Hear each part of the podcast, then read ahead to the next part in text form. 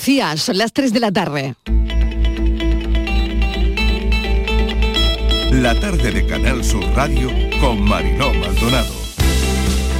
Ustedes promueven la cultura de la violación que pone en cuestión la credibilidad de las víctimas. Y miren, ustedes votan. Silencio, por favor. Señora ministra, esta presidencia considera que la expresión que ha utilizado no es adecuada en términos parlamentarios que no se ponga nerviosa, que asuma su responsabilidad y por favor, que no siga embarrando la política española. Esta ministra lo que tenía que hacer, en mi opinión, simplemente era recoger su despacho. ¿Hay posibilidades de que tenga que cambiar la ley? Vamos a estudiarlo detenidamente. Muchas gracias. Muchas gracias. Defienden a condenados por terrorismo, es decir, a filoterroristas. Menos lobos caperucita. Usted, señoría, no puede dar ninguna lección de patriotismo, porque su patriotismo siempre ha tenido un precio, el sueldo del Partido Popular o de un chiringuito del Partido Popular quien vea el conjunto de las imágenes no podrá determinar que hubo fallecidos porque no hubo fallecidos en territorio español. Convocar a la Junta de Andalucía a un acto en un teatro al mismo nivel que todo el resto de invitados que van a llenar ese teatro. ¿no? Y yo desgraciadamente, y créame que me duele decirlo, creo que esa actitud no se puede calificar más que como una tremenda deslealtad institucional a la Junta de Andalucía, porque se nos niega el papel de agente principal en el Parque Nacional de Doñana. Nacimiento, yo qué sé, me gusta más, me llama más, me gusta también el árbol, pero me llama más la atención el nacimiento de siempre, toda la vida, porque es que me gusta más el nacimiento que el árbol. Que un respeto también hay quien pone el árbol, pero que me gusta más. ¿El nacimiento? También. Sí, porque es más español. Yo el americano, a mí no me gusta el americano. Yo nacimiento, que es lo nuestro, es lo de nuestra tierra. Nacimiento, porque es lo tradicional de nuestra tierra. El árbol ya vino más moderno, cosas más modernas. Árbol, árbol, por supuesto. Yo lo tenía de pequeña, los, los, niños cuando eran pequeñas le ponía su nacimiento y demás, pero ahora ya entre todo el trabajo, ya las niñas están casadas y ya lo que pongo es árbol. No, yo sí, yo desde luego siempre el árbol, pero con su nacimiento, de siempre. Difícil, difícil, porque aquí en Andalucía es muy típico el nacimiento, además nosotros que somos cristianos, pues sí que es verdad que, que es lo que más vendría para, para nuestras creencias.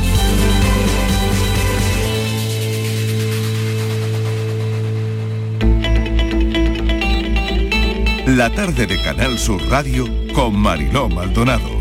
Los sonidos del día acaban de escuchar. ¿Qué tal? Bienvenidos en nuestra línea de audios los protagonistas de la actualidad, recogiendo todo lo que nos deja la mañana para destacar algunas historias en este tiempo de actualidad. Así que vamos a por la tarde del miércoles.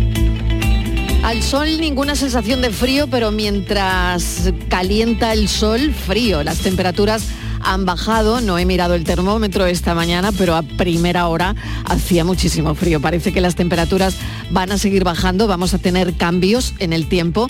Dicen que mucha lluvia en Andalucía. Tenemos casi encima una borrasca atlántica que en parte ayudaría a paliar la sequía. Crucemos los dedos y vamos con todo. Vamos a empezar por lo último, nuevo zarpazo para el bolsillo.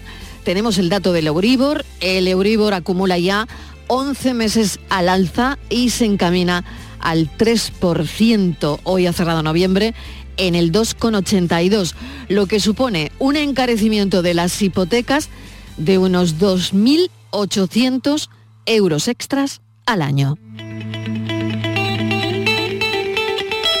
Por otro lado, sepan que una persona ha resultado herida al explotar una carta bomba a primera hora de la mañana de este miércoles en la Embajada de Ucrania en Madrid. Se trata de un empleado de la sede diplomática en Madrid que ha resultado herido de carácter leve, según la información que estamos manejando, de carácter leve en un dedo, en el dedo anular de la mano derecha. El sobre contenía un explosivo pequeño de fabricación casera. La deflagración se ha producido cuando esta persona lo ha abierto y le ha producido pues las heridas que estamos comentando. Ha sido dado de alta y la carta parece que iba dirigida al embajador y por otro lado, pues esta carta no pasó el control de, de seguridad, la persona la abrió directamente en el jardín de la embajada.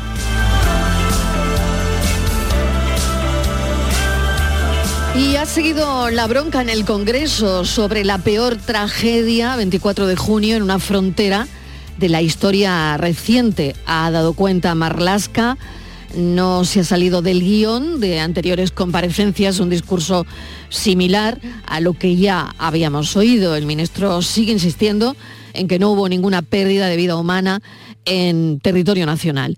Ya saben que una investigación llevada a cabo por varios medios de comunicación muestra, internacionales también, muestra la dureza de la represión por parte de la policía marroquí y en el vídeo también se ve a la Guardia Civil española, golpes de ambos lados, gases lacrimógenos por parte de Marruecos, amontonamiento de cuerpos.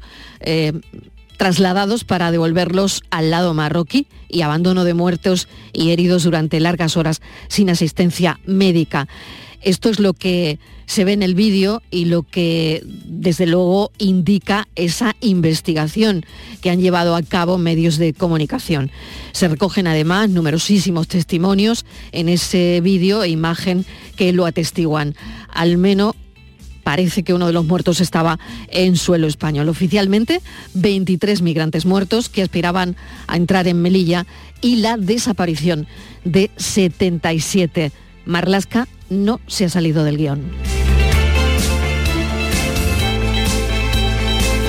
Profesionales de atención primaria se están manifestando en muchos puntos del país y también en Málaga para mejoras. La ministra de Transición Ecológica presenta esta tarde en Almonte un plan de recuperación para Doñana. El Ejecutivo andaluz denuncia deslealtad institucional del Gobierno y pide un gran pacto por Doñana en el que todos estén implicados.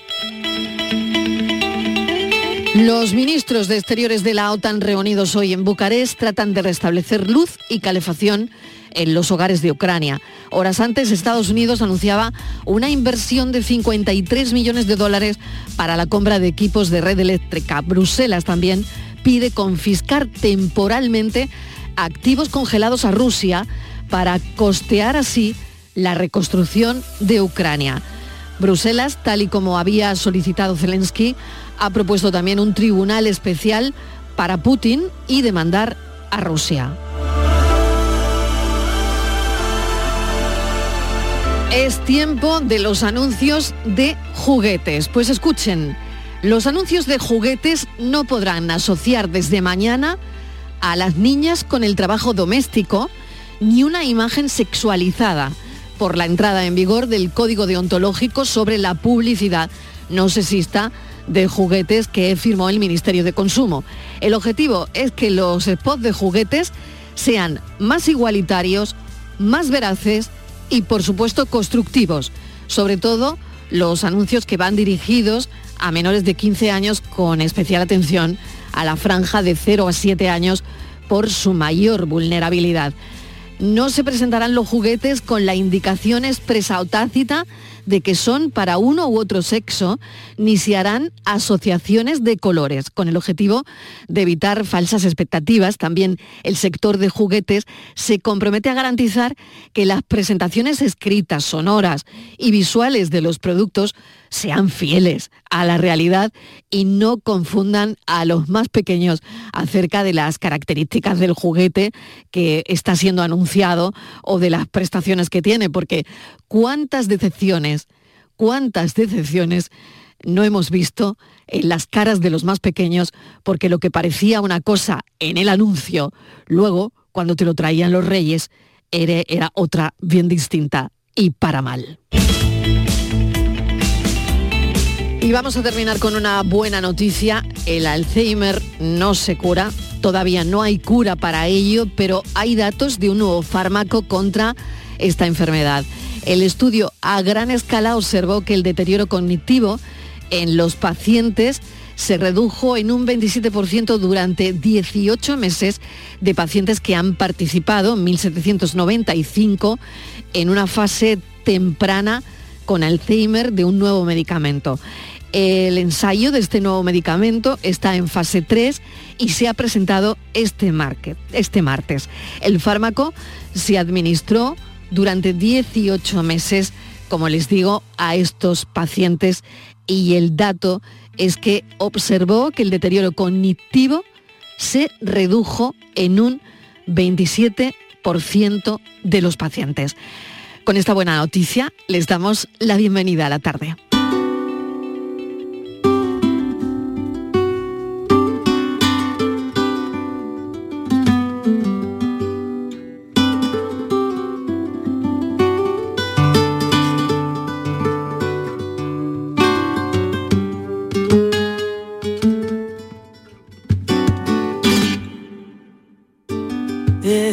Querer constante que todo el mundo se ría. Es mi querer constante, el alma libre y sin pena, ilusión de el caminante, el alma libre y sin pena, deseo de el navegante.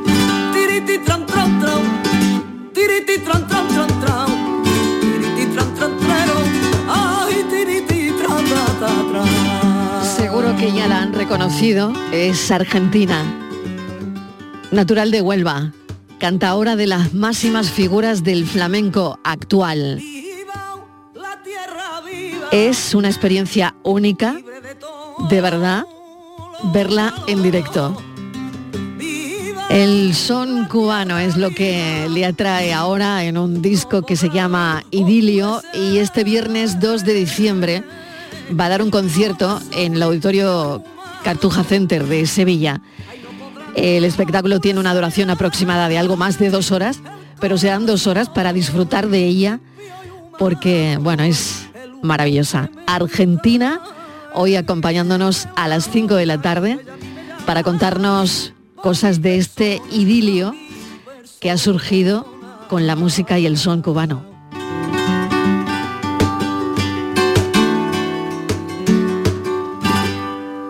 Decisiones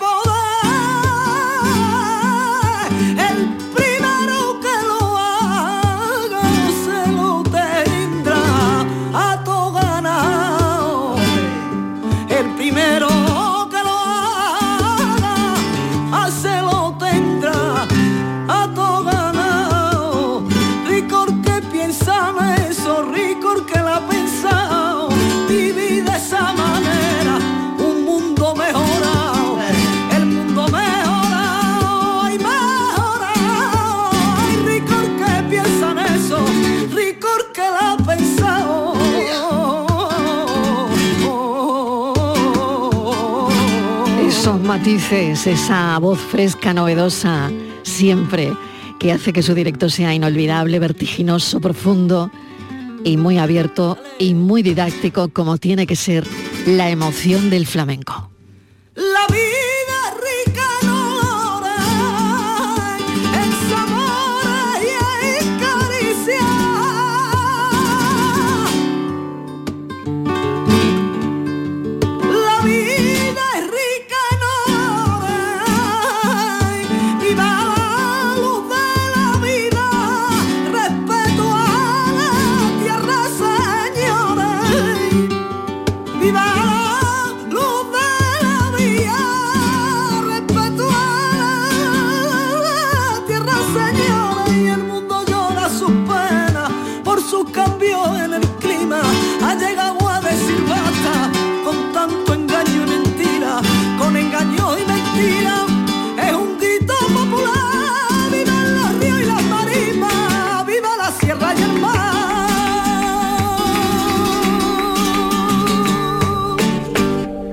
Argentina estará a las 5 de la tarde en la tarde de Canal Sur Radio.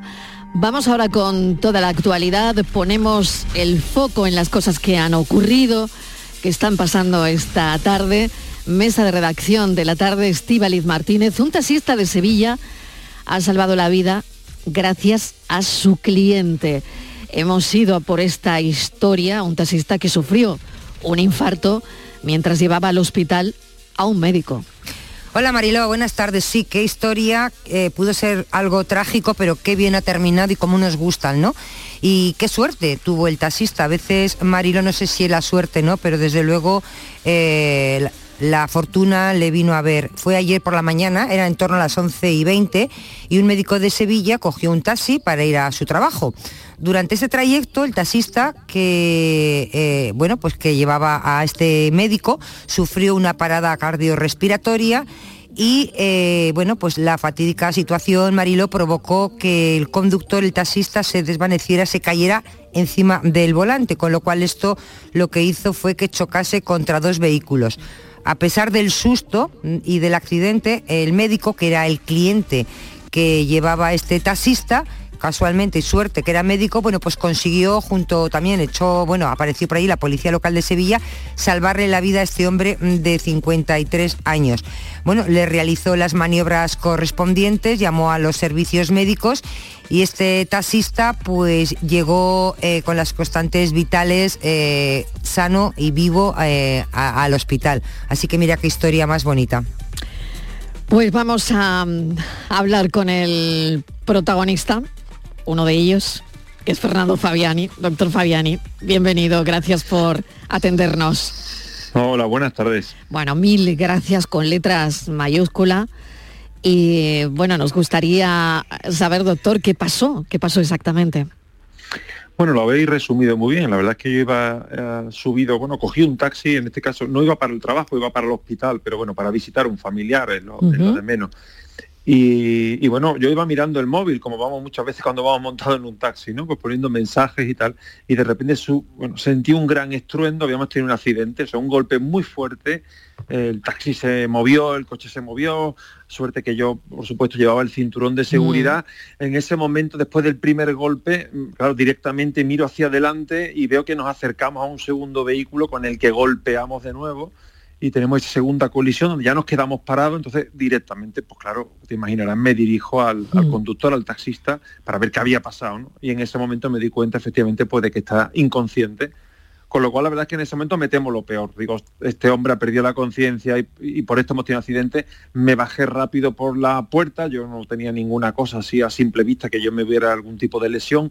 Lo bajé de su puerta, lo tiré al suelo rápidamente y bueno, en cuanto lo vi, pues vi que lo que le ocurría es que tiene una parada cardiorrespiratoria e inmediatamente, como hay que hacer en estos casos, pues se eh, pedí a una persona que estaba al lado que llamara al 061 y empecé a hacer la reanimación cardiopulmonar con la fortuna de que al hacerlo de manera tan inmediata a sufrir la parada, pues en menos de un minuto este hombre se recuperó, eh, mm. abrió los ojos, empezó a moverse, pero bueno, fatídicamente y como decíais, pues al cabo de otro minuto, minuto y medio, dos minutos, volvió de nuevo a entrar en parada cardiorrespiratoria. De nuevo retomamos las medidas de RCP, el masaje cardíaco tan mm. importante en estos casos, se acercó una persona, un sanitario del centro de transfusiones, porque estamos justo en la puerta del centro de transfusiones sanguíneas, eh, me, pidió si necesitaba algún tipo de ayuda y le pedí por favor que trajera rápidamente un, un desfibrilador automático, que son muy importantes y muy útiles en estos momentos, y fue a por él. Esta persona se recuperó con este masaje cardíaco, nos trajeron el desfibrilador eh, se lo pusimos en el pecho a la, persona que ya estaba en este mm. momento de nuevo consciente, me pedía que se quería levantar, yo decía que se esperara, que no se moviera, que había tenido un mareo importante, le explicaba yo a él. Mm. Eh, y bueno, la verdad es que fue providencial ponerle el desfibrilador porque al cabo de otro par de minutos aproximadamente, de nuevo sufre una parada cardiorrespiratoria, en este caso, gracias a que teníamos ya el desfibrilador, pues le hice una primera desfibrilación eléctrica con este aparato que está preparado para eso y se recuperó inmediatamente, fue estupendo pero de nuevo un minuto y pico, dos minutos después, vamos, te digo dos minutos, igual fueron cuatro o fueron 30 segundos porque es difícil recordar los tiempos, tuvo una cuarta parada cardiorrespiratoria y que se resolvió con una nueva desfibrilación eléctrica. Desde este momento es verdad que ya llegaron los sistemas de emergencia. Primero llegó una ambulancia con un par de técnicos en emergencia. Me avisó que el 061, lo que es la ambulancia medicalizada, iba a tardar todavía un poco más y estábamos a 100 metros de la puerta de urgencias del hospital, así que hablé con la sala coordinadora de emergencias y bueno, les pedí autorización y les informé de que yo era médico, que, tenía experiencia en el manejo de las paradas cardiorrespiratorias y que si les parecía bien nos desplazamos y me metía yo en la ambulancia con los técnicos porque estábamos a 100 metros y bueno, eso fue lo que hicimos y bueno, pudimos dejar a esta persona allí con los médicos, con los enfermeros allí en el sistema, en el servicio de urgencias para que fuera estabilizado. O sea que fueron, doctor Fabiani, eh, hasta casi cuatro paradas, ¿no? Sí, sí, no, no, fueron seguro cuatro paradas cardiorrespiratorias. las dos primeras respondieron a las maniobras de reanimación cardiopulmonar, fundamentalmente el masaje cardíaco, que es lo primero que hay que empezar a hacer de manera inmediata y en las otras dos ya teníamos el desfibrilador semiautomático, que esto es importantísimo también tenerlo lo antes posible, y en estas dos pues pudimos resolverlo directamente con esta desfibrilación y que de manera inmediata permitieron que se recuperara la víctima. Sí. Hmm. ¿Hasta cuántas desfibrilaciones puede mm, eh, aguantar una, persona? Ya se lo pregunto por, claro, por curiosidad, ¿no? Bueno, todas las que hagan falta. Nosotros solemos decir que eh, un, paciente nunca puede fallecer en un ritmo que se pueda desfibrilar. Es decir, que si el aparato dice que sigas, sigas, ¿no? Que sigas, que sigas, que sigas. Nunca se puede dar a una persona, digamos, vamos a decir, por fallecida, entiéndeme, mientras que el aparato, en este caso el desfibrilador, nos diga que hay que desfibrilar porque esos ritmos son susceptibles de resolverse, ¿no? Como de hecho así ocurrió. Hay una cosa importante, claro, doctor Fabiani, que usted es, médico, ¿no? Y, madre mía, eh, la suerte de este taxista, ¿no? Primero de estar a, pocos minutos del Hospital Virgen del Rocío, si no me equivoco, y por otro lado, también, bueno, pues que su cliente fuese un médico, pero de ahí también, fíjese, la importancia de saber usar un desfibrilador, ¿no?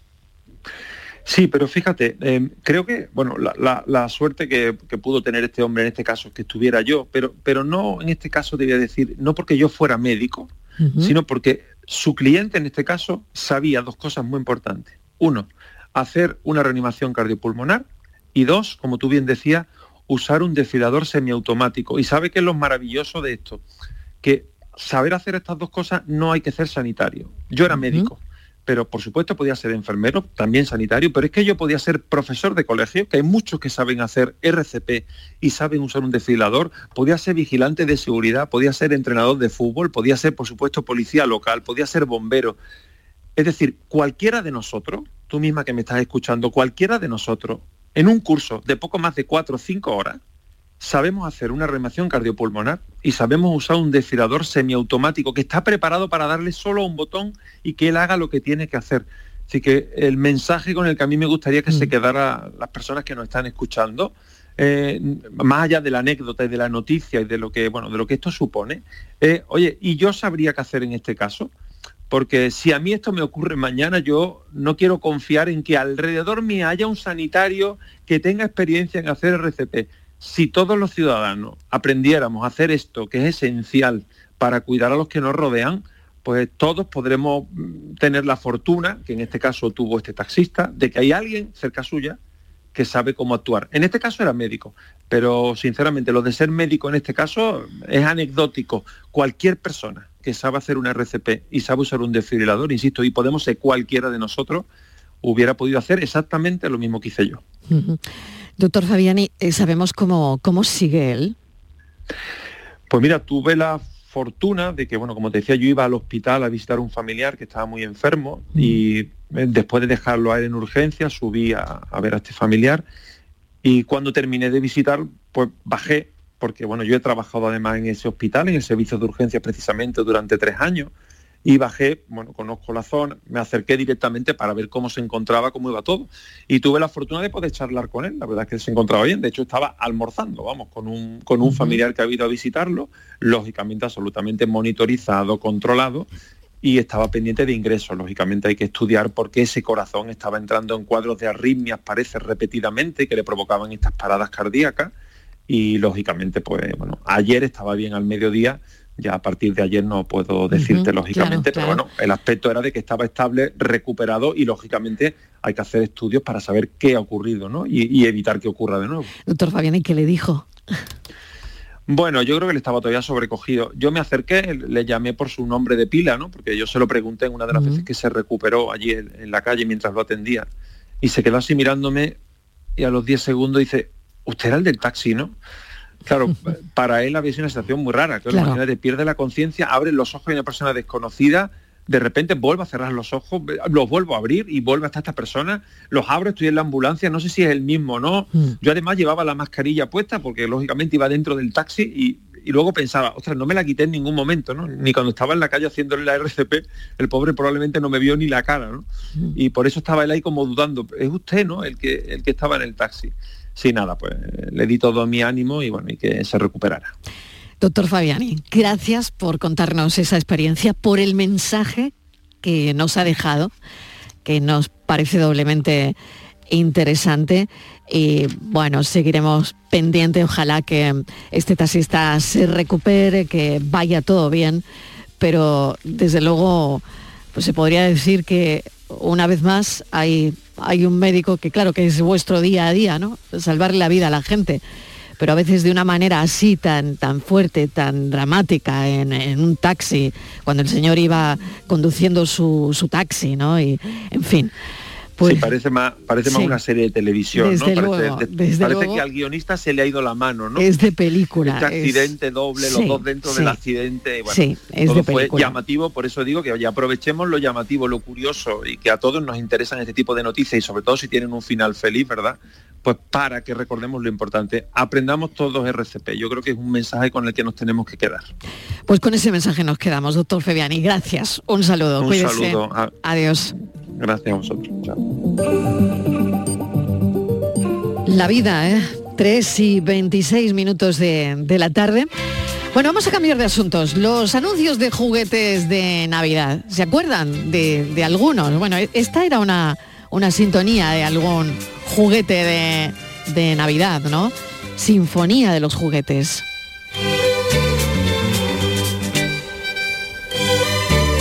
Pues desde mañana los anuncios de juguetes no podrán asociar a las niñas con el trabajo doméstico ni con una imagen sexualizada, Estivaliz. Sí, Marilo, adiós a los anuncios de coches para niños y cocinas para las niñas. Porque mm, pese a los avances en los anuncios de juguetes, que los hay y los hemos visto, Marilo, porque es verdad que aunque no es muy frecuente, pero sí podemos ver algún anuncio con niños, por ejemplo, jugando con cocinitas o niñas disfrazadas de bombera. Sin embargo, Marilo, la publicidad dirigida a los más pequeños sigue en términos generales, reproduciendo los roles de género. Vemos también cómo el rosa predomina y los vestidos de princesa para ellas y el azul y los coches para los niños. Bueno, pues esto ya se acaba porque el Ministerio de Consumo ha impulsado un acuerdo con la industria a través de la Asociación de Fabricantes de Juguetes y el organismo Marilo, encargado de la autorregulación de la publicidad, autocontrol, mediante el cual el sector se compromete, se compromete a que los anuncios sean más igualitarios, utilicen de forma menos vejatoria la imagen de las niñas y a su vez sean más veraces. Pero verás, este nuevo código de autorregulación que entra en vigor mañana, 1 de diciembre, no es, Mariló, de obligado cumplimiento. ¿eh? No es de obligado cumplimiento. Pero cualquier persona o asociación puede eh, plantear reclamaciones por su infracción ante el jurado de la publicidad, que es el órgano extrajudicial encargado de resolver controversias en materia de publicitaria. Así que, eh, bueno, pues esto es lo que hay y hay eh, una serie de compromisos que los podemos ir desgranando poquito a poco porque hay bastantes novedades además, además de esta, ¿no? Pues mm, también cómo deben aparecer los anuncios, los spots en la tele, la cantidad de información que tienen que dar, tienen que saber, por ejemplo, tienen que aclarar perfectamente el ¿Cómo montaje, el, juguete, precio. no? Para Claro, si es para claro. niños, claro, tienen que ocupar es? tienen que Mm. ocupar un lugar concreto en la pantalla de televisión, ocupar un porcentaje. O sea, hay muchísimas novedades en esta firma que han hecho. Nos hemos quedado con quizá con ese titular que es el más llamativo, pero yo creo que es un acuerdo muy, muy interesante que incluye otros muchos aspectos. Desde luego, yo lo comentaba al principio, ¿no? En, en- cuando abríamos el programa, la decepción de muchos niños cuando les traían los reyes ese juguete y para nada era lo que habían visto en el anuncio publicitario, ¿no? Que eso, bueno, la verdad es que parece cruel, ¿no? Cruel porque es un día muy importante, ¿no? E- Ese día de los magos, ¿no? Bueno, Maite Francés es directora de marketing de la Asociación Española de Fabricantes de Juguetes y vamos a ver cómo, cómo lo llevan. Maite, ¿qué tal? Bienvenida. Buenas tardes, ¿cómo bueno, estáis? ¿qué tal lo lleváis? A ver. Bueno, pues está siendo una mañana intensa Sí. porque es un trabajo que llevamos haciendo desde 1993. Fuimos el primer sector en, en lanzar un código de autorregulación Y, y lo hemos ido revisando, bueno, pues en 2010, en 2015 y ya la última revisión en 2022. Pero es que esta última revisión arranca desde 2017. Y no por temas de género, sino por temas de la transformación del, escenario mediático y de la emergencia de nuevos formatos estábamos viendo que, que, cambiaba radicalmente el consumo de los medios por parte de los niños y que no tenía sentido hacer un código que solamente se aplicara a la publicidad en televisión cuando había muchísimos más formatos. Entonces nos pusimos manos a la obra con, con el sector juguetero y, y el resultado es este código que además también habla de género, pero no solamente, uh -huh. no, es, no es ni mucho menos lo, lo, más importante, aunque sí el titular que ha destacado por su parte el, el Ministerio de Consumo. ¿Qué es lo más importante, Maite? ¿Qué otros aspectos son importantes para la Asociación de Fabricantes de Juguetes? Pues como bien decías, eh, la base principal sobre la que se asienta el código es la no inducción a error en el destinatario, que es uh -huh. el niño. Es un sector muy comprometido con la infancia. No olvidemos que es el sector de, eh, del juego, que los juguetes son instrumentos privilegiados de ese juego y que es el sector de la magia y de la ilusión. Y con algo tan serio no se juega. Por lo tanto, eh, lo que más nos preocupa es que, que los juguetes, los anuncios de juguetes no, no induzcan a error.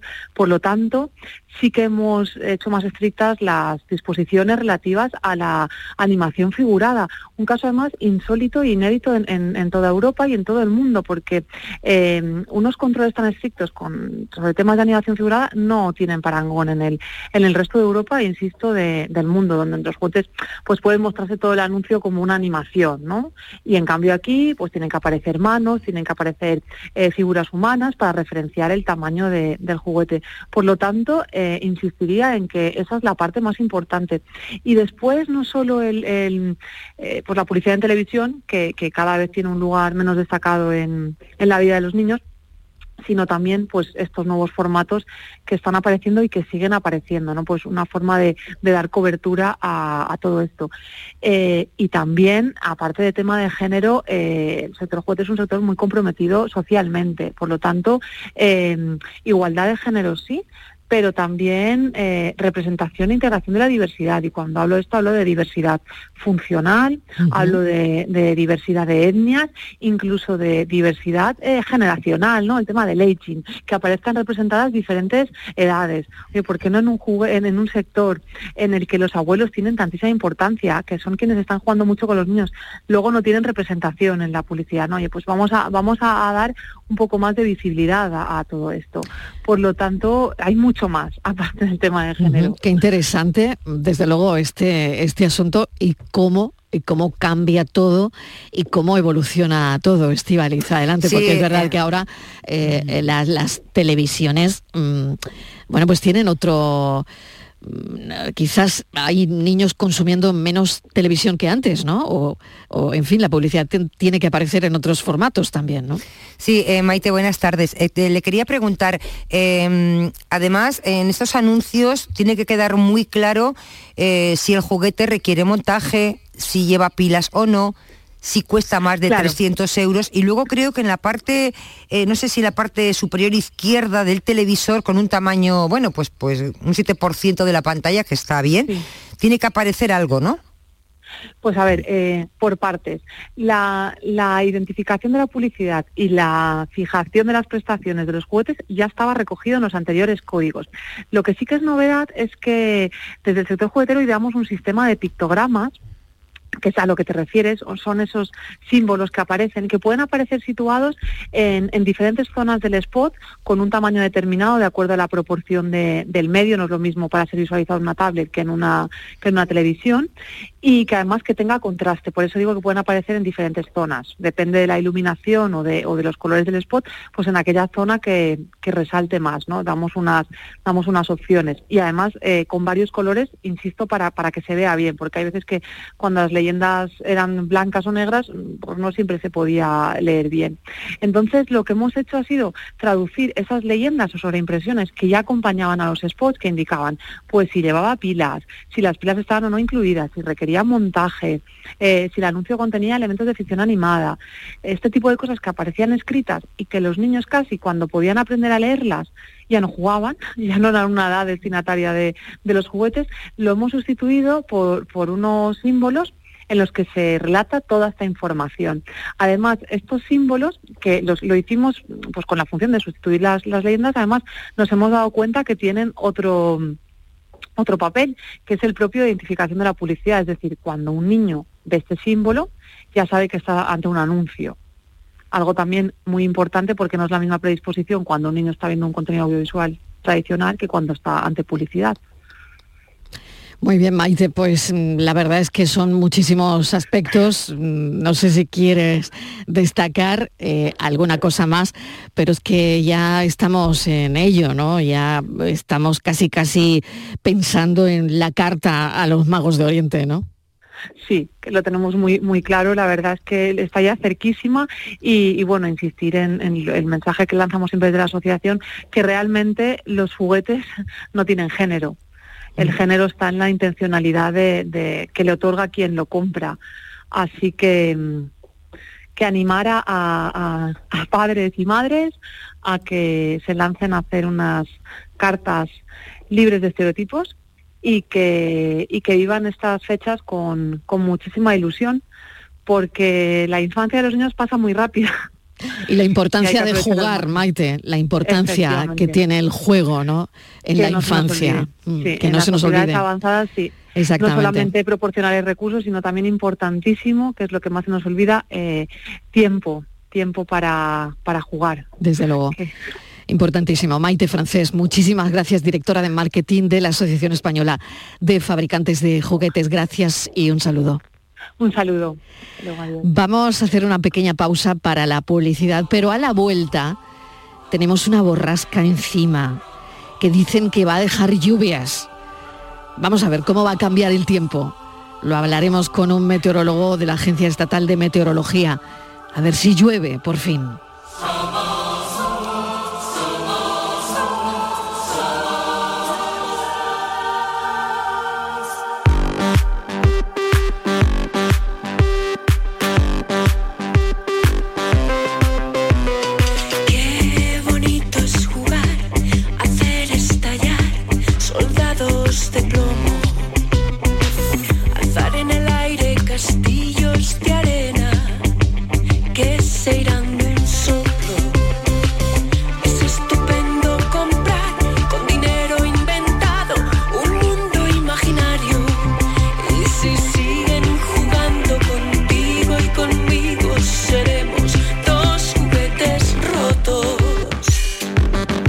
De Canal Sur Radio con Mariló Maldonado. También en nuestra app y en canalsur.es.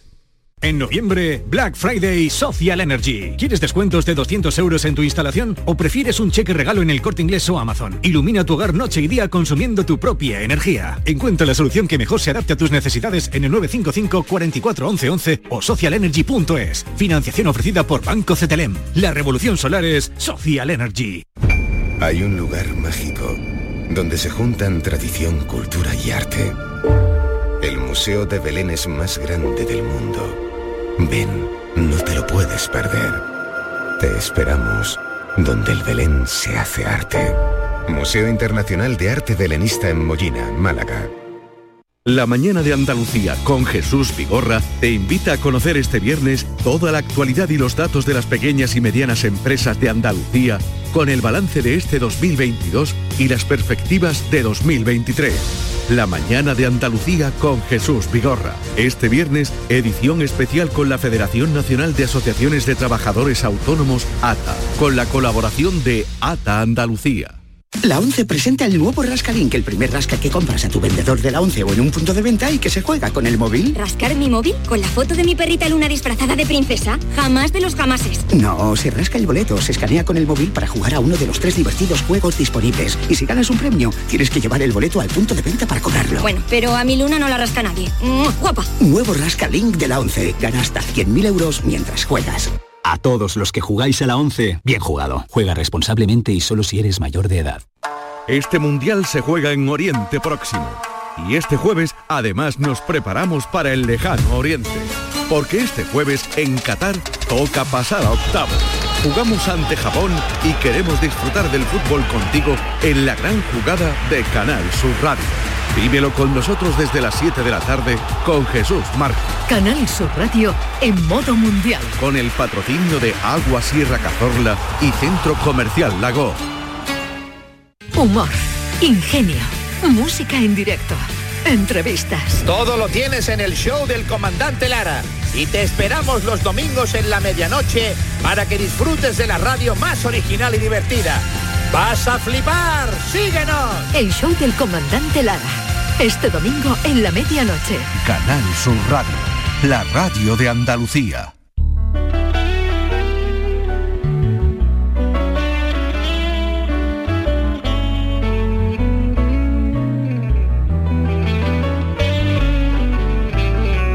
La tarde de Canal Sur Radio con Mariló Maldonado. Bruscamente la tarde se ha aclarado, porque ya cae la lluvia minuciosa. Cayó, cayó, la lluvia es una cosa que sin duda sucede en el pasado. Quien la oye caer ha recobrado. Es lo que nos encantaría oír el sonido de la lluvia, ver caer la lluvia. Yo esta mañana tenía más sensación de, frío, pero claro, no he mirado, como les decía antes, el termómetro a primera hora de la, madre, de la mañana. Yo tenía muchísimo frío, pero claro, cuando el sol va calentando, pues ya te sobra la chaqueta y te empiezan a sobrar muchas cosas. Pero bueno, hay, vamos a tener cambios en el tiempo, hay un cambio estivaliz en el patrón atmosférico que podría traer lluvias en Andalucía porque tenemos encima sí. casi casi una borrasca atlántica. Fíjate, Marilo, que yo diría que esta es una de las noticias que ahora mismo para muchos es tiene prioridad porque hay mucha gente que se está y preparando tanto, y tanto. la semana que viene hay mm. puente, eh, hay que hacer muchas cosas y todo el mundo está mirando el tiempo. Y efectivamente, Marilo, hay que decir que claro, que esto es muy bueno, eh, la lluvia que parece que va a llegar porque, bueno, pues eh, a ver si es para, de alguna manera se palía toda esta parte, toda esta situación de sequía que tenemos, ¿no? Pero pare, parece ser, Marilo, que efectivamente que vienen lluvias copiosas en toda España, pero sobre todo precipitaciones muy, muy abundantes en, en, Sevilla. También viene viento, va a ser una borrasca muy completa porque viene lluvia, viene viento y también incluso, Marilo, creo que bajan las temperaturas. Así que bueno, va a vamos a ver la lo que semana viene. que viene. Bueno, vamos a tener puente, a ver lo que algunos viene. tendrán. Eso es, a ver lo que, Que viene para los que se van o vienen de puente. Rubén del Campo es portavoz de la Agencia Estatal de Meteorología. Señor del Campo, bienvenido. Gracias por atender nuestra llamada. ¿Qué tal? Hola, buenas tardes. Gracias a vosotros por dejarnos aquí contar lo que va a suceder con el tiempo. Muy bien, pues eh, estamos muy pendientes, así que le escuchamos. Bueno, pues eh, como comentabais, efectivamente yo creo que es la noticia, ¿no? Después de, de un otoño tan, tan seco, porque realmente en Andalucía ha sido un otoño muy seco. Hay algunas zonas, sobre todo de, de, Málaga, de Granada, de Almería, donde no ha llegado la lluvia ni a la cuarta parte de lo normal. Bueno, pues eso se termina, van a llegar borrascas y la próxima semana será, será realmente muy lluviosa, especialmente como comentabais en Andalucía Occidental, en Sevilla, en Huelva, también en la provincia de Cádiz y poquito a poco, conforme avance la semana, esas lluvias se irán extendiendo al resto de la comunidad, no solo a Andalucía, sino a buena parte del país. Y en la situación en la que nos encontramos, y a pesar del puente, ¿no? que puede fastidiar los planes de algunos, pues lo cierto es que no deja de ser una muy buena noticia, porque la situación de sequía ya llevamos bastante tiempo arrastrándola en, en España y especialmente en Andalucía. Rubén, va a llover bien, ¿no? Por, por, lo que dice la previsión, eh, esto va a ayudar de alguna manera. Y claro, luego lo importante, madre mía, es que llueva bien, ¿no? Que no se nos inunden poblaciones, que, en fin, no va a ser una gota fría, simplemente es una borrasca, ¿no? Que hay diferencia, ¿no? Exactamente, estas son las típicas borrascas atlánticas que entran muchas veces por el Golfo de Cádiz. Que son las traen buenas, ¿no? Son las son buenas. Las buenas. Son las buenas porque traen los, los vientos húmedos, vientos templados y húmedos, vientos que se llaman ábregos en algunas regiones y que dejan lluvia continua durante muchos días, incluso durante más de una semana puede estar lloviendo, eh, de manera más o menos continua. Es una lluvia en general moderada y por lo tanto que empapa el suelo, que favorece que se llenen los embalses y es la lluvia buena de verdad. ¿Que puede haber algún chubasco puntualmente más intenso, más fuerte en algún punto? Bueno, podría haberlo. Pero en general, como digo, no es una gota fría, no es una situación de lluvias torrenciales, sino de lluvia abundante, continua y de la que ayuda a empapar el suelo, a mojar los campos y a llenar los, los embalses. Ay, qué maravilla, de verdad, qué maravilla, qué buena noticia, ¿eh? Ya qué buena hora, noticia. realmente, Ya, ya era hora, ya era hora. Estivali, no sé si quieres preguntarle algo más. Pues nada, eh, lo que nos ha dicho, que lluvia, paraguas, me imagino que también abrigo, ¿no? Porque viene, viene el frío, que por aquí, por Andalucía, todavía tenemos una temperatura agradable. Y lo de los vientos, porque he visto que venían unos vientos extraños. Bueno, realmente el frío, eh, sí que es verdad que van a bajar las temperaturas. Ya estos días, eh, por ejemplo, en el norte de España, el fin de semana, va a ser realmente bastante frío, de pleno invierno. En Andalucía quizás no tanto, pero bueno, puede haber alguna helada en zonas de, pues, de la provincia de Granada, de Jaén, ¿no? En las zonas típicas donde ya hace frío en esta época del año. Pero tampoco va a ser una situación demasiado fría, va a ser más bien pues templada, porque ese viento que tú comentas, que puede soplar con fuerza en algunos puntos, realmente es un, un viento templado, ¿no? Llega de latitudes más bajas, llega del Atlántico y normalmente son vientos templados, pero eso sí, como comentas, tendremos que ir afinando un poquito más la predicción, pero en algunos puntos puede soplar con intensidad y, y entonces habrá que extremar las precauciones en caso de que eso ocurra. ¿eh? Rubén del Campo, muchísimas gracias por habernos atendido y darnos esta gran noticia hoy para Andalucía, para mucha gente que está esperando lluvias y que llueva bien. Eh, Rubén, mil gracias. Nada, muchas gracias a vosotros y hasta cuando queráis. Un saludo. Gracias, un abrazo, portavoz de la Agencia Estatal de Meteorología. Cambio en el patrón atmosférico que va a traer lluvias a todo el país y sobre todo muy copiosas y abundantes en Andalucía. ¡Ay, qué alegría tengo de, dar esta noticia! Francis Gómez, vamos con la foto del día. La imagen de hoy la comenta para la tarde Paco Bonilla, fotógrafo que proviene del mundo del fotoperiodismo, ligado al diario El País desde 1991 y también a Ideal de Almería. También ha trabajado durante muchos años como freelance para EFE y la agencia Reuters desde, desde esa provincia. Ha publicado también en cabeceras internacionales como New York Times, The Guardian, Boston Globe o Universal, entre otros. Su mirada a los temas sociales le ha hecho merecedor de distinciones como el Premio Andalucía de Migraciones 2004 por la exposición y el- los libros Las manos del campo. Con la crisis de la prensa y la precariedad que vive la profesión de fotoperiodista, desde 2012 se reinventó como fotógrafo de eventos, editorial y publicidad. Hola, hoy os traigo esta foto estupenda del fotógrafo Usher Félix, más conocido como Wiggy, fotógrafo, mm, bajo mi punto de vista, padre del fotoperiodismo eh, y que hizo su trabajo entre los años 30 y 40 en Manhattan y eh, era conocido porque llegaba antes que la policía a los, sucesos y siempre los contaba de una forma muy directa y sin artificios, con lo cual eh, eh, su fotografía era muy apreciada en la prensa del momento porque contaba eh, directamente lo que, lo que se encontraba en las escenas de los crímenes. Normalmente eh, estaba especializado en sucesos, crímenes y demás, pero en esta fotografía eh, lo que retrata es la jovialidad y un, un día de calor en, en Manhattan en blanco y negro y la verdad es que para mí es una foto muy bonita. Fotoperiodistas que buscan la imagen del día. La tarde de Canal Sur Radio con Mariló Maldonado. También en nuestra app y en canalsur.es. Canal Sur Radio, Sevilla. ¿Buscas un espacio diferente para celebrar tus eventos? Nuestros barcos son el lugar de celebración ideal para bodas, cumpleaños y reuniones familiares. Sorprende a tus invitados con una experiencia inolvidable con Cruceros Torre del Oro. Más información en el 954 561 692 o en crucerosensevilla.com.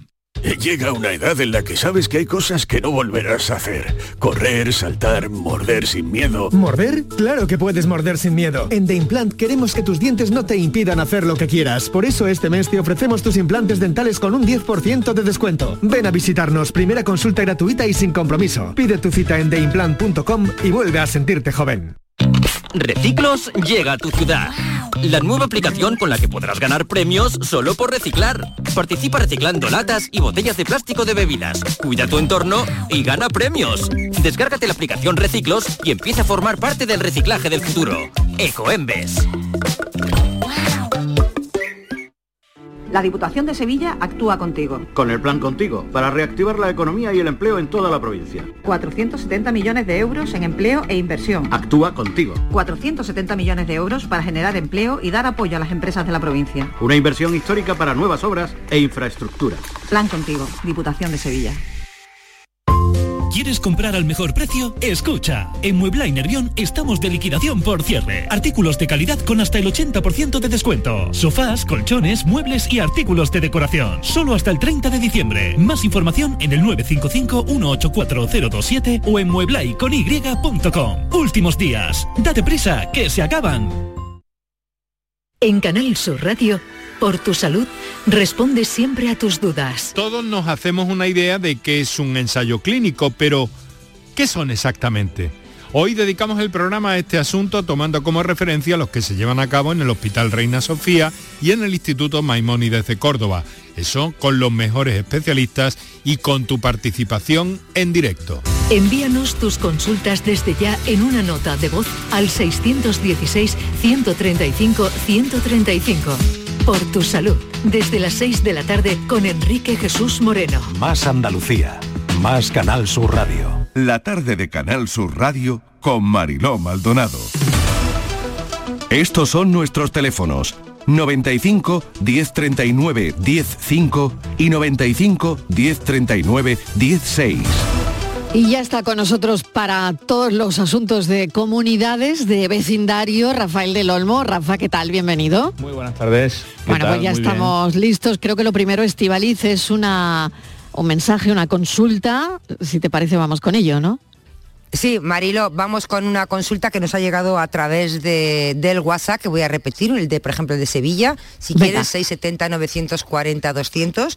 Y tenemos también el WhatsApp de Málaga, que es el 670-94-3015. Vamos con esa consulta. Buenas tardes, aquí Luis. Una pregunta para el ministrador de finca, a ver si me soluciona una cosa. A ver si la digo ligerita, para que no, para no liarlo mucho. A ver, mm, el autorizar a una persona que vaya a la reunión de comunidad, ¿puede ser cualquiera? ¿O tiene que ser un familiar o un propietario? ¿O yo puedo autorizar a un amigo mío que vaya en mi nombre y tenga voz y voto? y autorizarlo, darle el papel este que entrega la comunidad para autorizaciones, pero la persona es quien tiene que ser, un familiar, un vecino propietario, o yo puedo dejárselo, puedo mandar a, a un amigo, por ejemplo. Venga, gracias, a ver si me soluciona este problema. Venga, vamos con ello. A ver, No es ningún problema. El propietario puede delegar su representación en la persona que estime pertinente. No tiene que ser un otro propietario, no tiene que ser un familiar, no tiene que ser su arrendatario y puede ser un propietario, puede ser un familiar, puede ser un amigo o puede ser su arrendatario. Ayer mismo me planteaban esta cuestión en una junta de propietarios. La, ley no establece ninguna limitación. Y por otra parte, aunque el oyente no lo pregunta, también decir que no está sujeta a ningún requisito formal. Es verdad que la- las convocatorias solemos adjuntar un boletín en donde ponemos ya un espacio para rellenarlo con el nombre del propietario a representar y con el nombre del representado. Pero bastaría también cualquier otro papel, cualquier otro documento en donde se hicieran constar dichas circunstancias. No es necesario, es a lo que me vengo a referir, un poder notarial que algunas veces nos preguntan, ¿es necesario que yo ceda mi representación a través de un poder notarial? No. También sería válido, pero no es necesario. muy bien. Vale. Perfecto, yo creo que ha quedado claro, ¿no? Sí. Sí. Vamos Venga, con pues vamos una con otra. que Venga. nos llega eh, Rafael escrita. Eh, dice, eh, dice un oyente, dice uno de, los propietarios de nuestra comunidad hace ocho años que no paga nada, ningún recibo de la comunidad. Dice, por fin hemos decidido entre todos eh, demandarle judicialmente por todas las mensualidades que debe. Pero nos han dicho que solo podemos demandarlo por los últimos cinco años. Dice que los anteriores han prescrito. Y entonces te pregunta si es cierto que solo pueden pedirle los últimos cinco años y que el resto no hay forma de recuperar ese dinero. Así es. Solamente, o sea, a partir del quinto año los recibos, eh, las deudas de comunidad prescriben. solamente sería posible reclamar más allá de los cinco años si se hubiera producido la interrupción de esa prescripción mediante un requerimiento fehaciente, mediante una, eh, una comunicación que se pueda acreditar que se ha realizado, no bastaría simplemente decir que se ha mandado una carta eh, ordinaria reclamando esas cantidades anteriores a los cinco años, salvo que el propio requerido lo admitiera pero como no va a ser el caso, porque no va a ser el caso, tendremos que acreditar nosotros que hemos interrumpido esa prescripción. De no haberse producido, solamente serán reclamables los cinco últimos años. Vale, mira, y esta es una consulta también de un oyente, es concretamente de un presidente de una comunidad, que además es muy llamativo, Marilo Rafael, porque es una comunidad que creo que tiene fondos en la comunidad, Ajá. cosa que no tiene ninguna, porque las comunidades estamos todas peladas. Pero Casi bueno, ninguna. pues esta parece que tiene fondos por lo que dice Bueno, el yo hay presidente. algunas que tengo que administro que sí tienen fondos, ¿eh? No me Todo hay digas. que decirlo. Pues Sí, ven, a- sí, ven- sí, ven a la mía que tú le estás pidiendo de ramas. Bueno, cuando tú quieras. Si yo quisiera, si fuera contigo, sabes que no es una cuestión, que no depende de mí. Mira, dice, Lo sé, eh, lo dice- sé. dice, soy presidente de una comunidad y un vecino eh, está a punto de, de mudarse porque ha vendido su casa y me dice Ajá. que quiere que le devuelva la parte divisoria de los fondos que hay de la comunidad, su parte, ¿no? De esos fondos que hay de la comunidad. Sí, sí, sí, porque dice que, claro, que esos fondos, él ha contribuido a esos fondos y que en cambio no se va a beneficiar de ese dinero. Y entonces dice el presidente si esto, eh, ¿qué, qué- qué hay que hacer? Si es que esto se puede, si es así, si hay que devolverle esa parte, ¿qué parte hay que Es devolverle? una pregunta muy interesante, es una pregunta muy interesante. Vamos a ver, el fondo de la comunidad no es el fondo de una sociedad mercantil en donde en una sociedad anónima tenemos una acción y la acción representa una parte del capital y vendemos la acción y vendemos esa parte del capital. En esa parte sí se puede, asimi- sí se puede asemejar, es decir, vendo mi participación y el que la adquiere también adquiere la participación a la sociedad, ¿vale?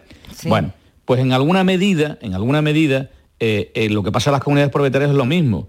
Yo vendo el piso y lo vendo con el fondo que he generado, yo particularmente, con el fondo que he generado eh, a favor de la comunidad. Y también lo vendo con la deuda que puedo mantener, porque si no, imaginarse que hemos vendido el piso en junio y no hacemos la junta de propietarios hasta diciembre.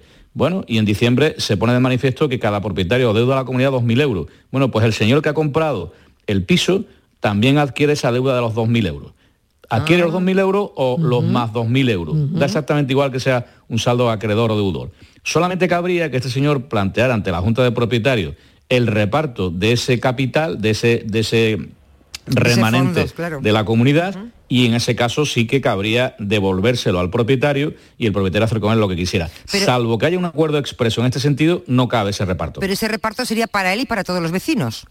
claro, evidentemente. Claro, claro, claro. Eso sería un follón, claro. ¿Eh? Eso sería como una especie de además- reparto de dividendos en una sociedad. Además ¿eh? tendría que ser por acuerdo de los vecinos y no sé si estarían todos de acuerdo.